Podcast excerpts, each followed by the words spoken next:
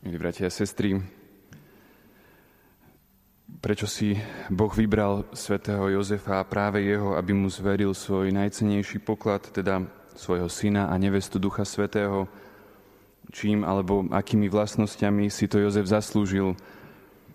Pýtať sa takéto otázky určite je celkom normálne počas celého roka svätého Jozefa a hlavne v deň jeho slávnosti. Lenže v skutočnosti to takto nefunguje.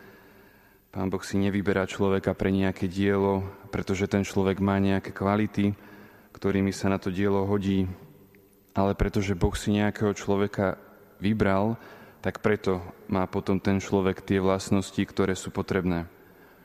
A niekedy z ľudského pohľadu vôbec sa tie vlastnosti nehodia, ale pán to vidí inak. A čím sme my nehodnejší, čím si to viac uvedomujeme, tým lepšie nás Boh vie použiť. Čo vieme povedať o svetom Jozefovi, aké schopnosti či zvláštny charakter mu teda pán dal.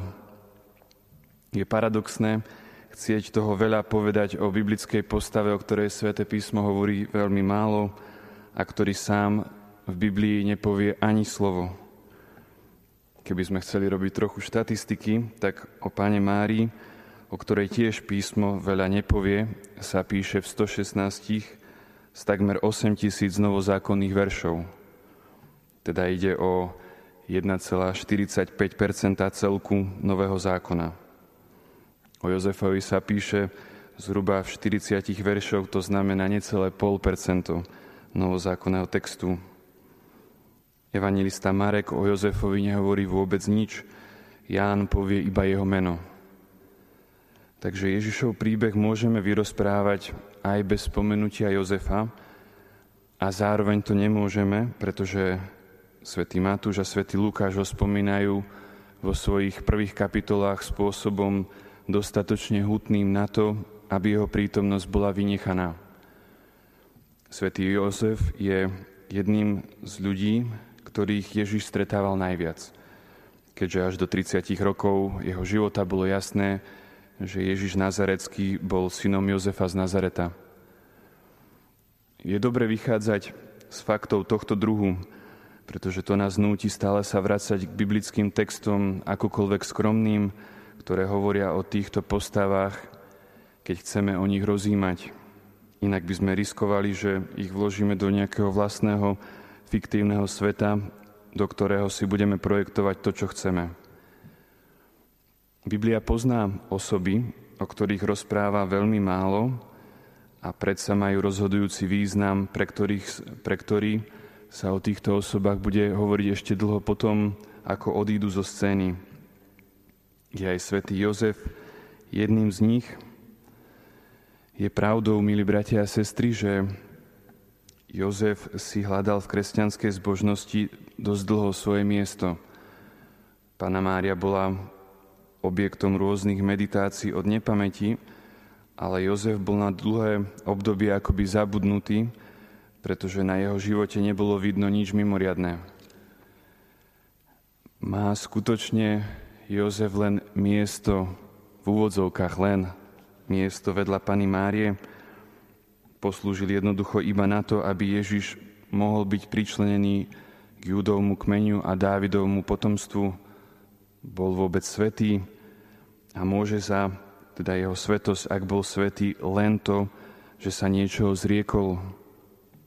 Nechajme na tieto otázky o Jozefových kvalitách odpovedať tých najpovolanejších, teda svetých.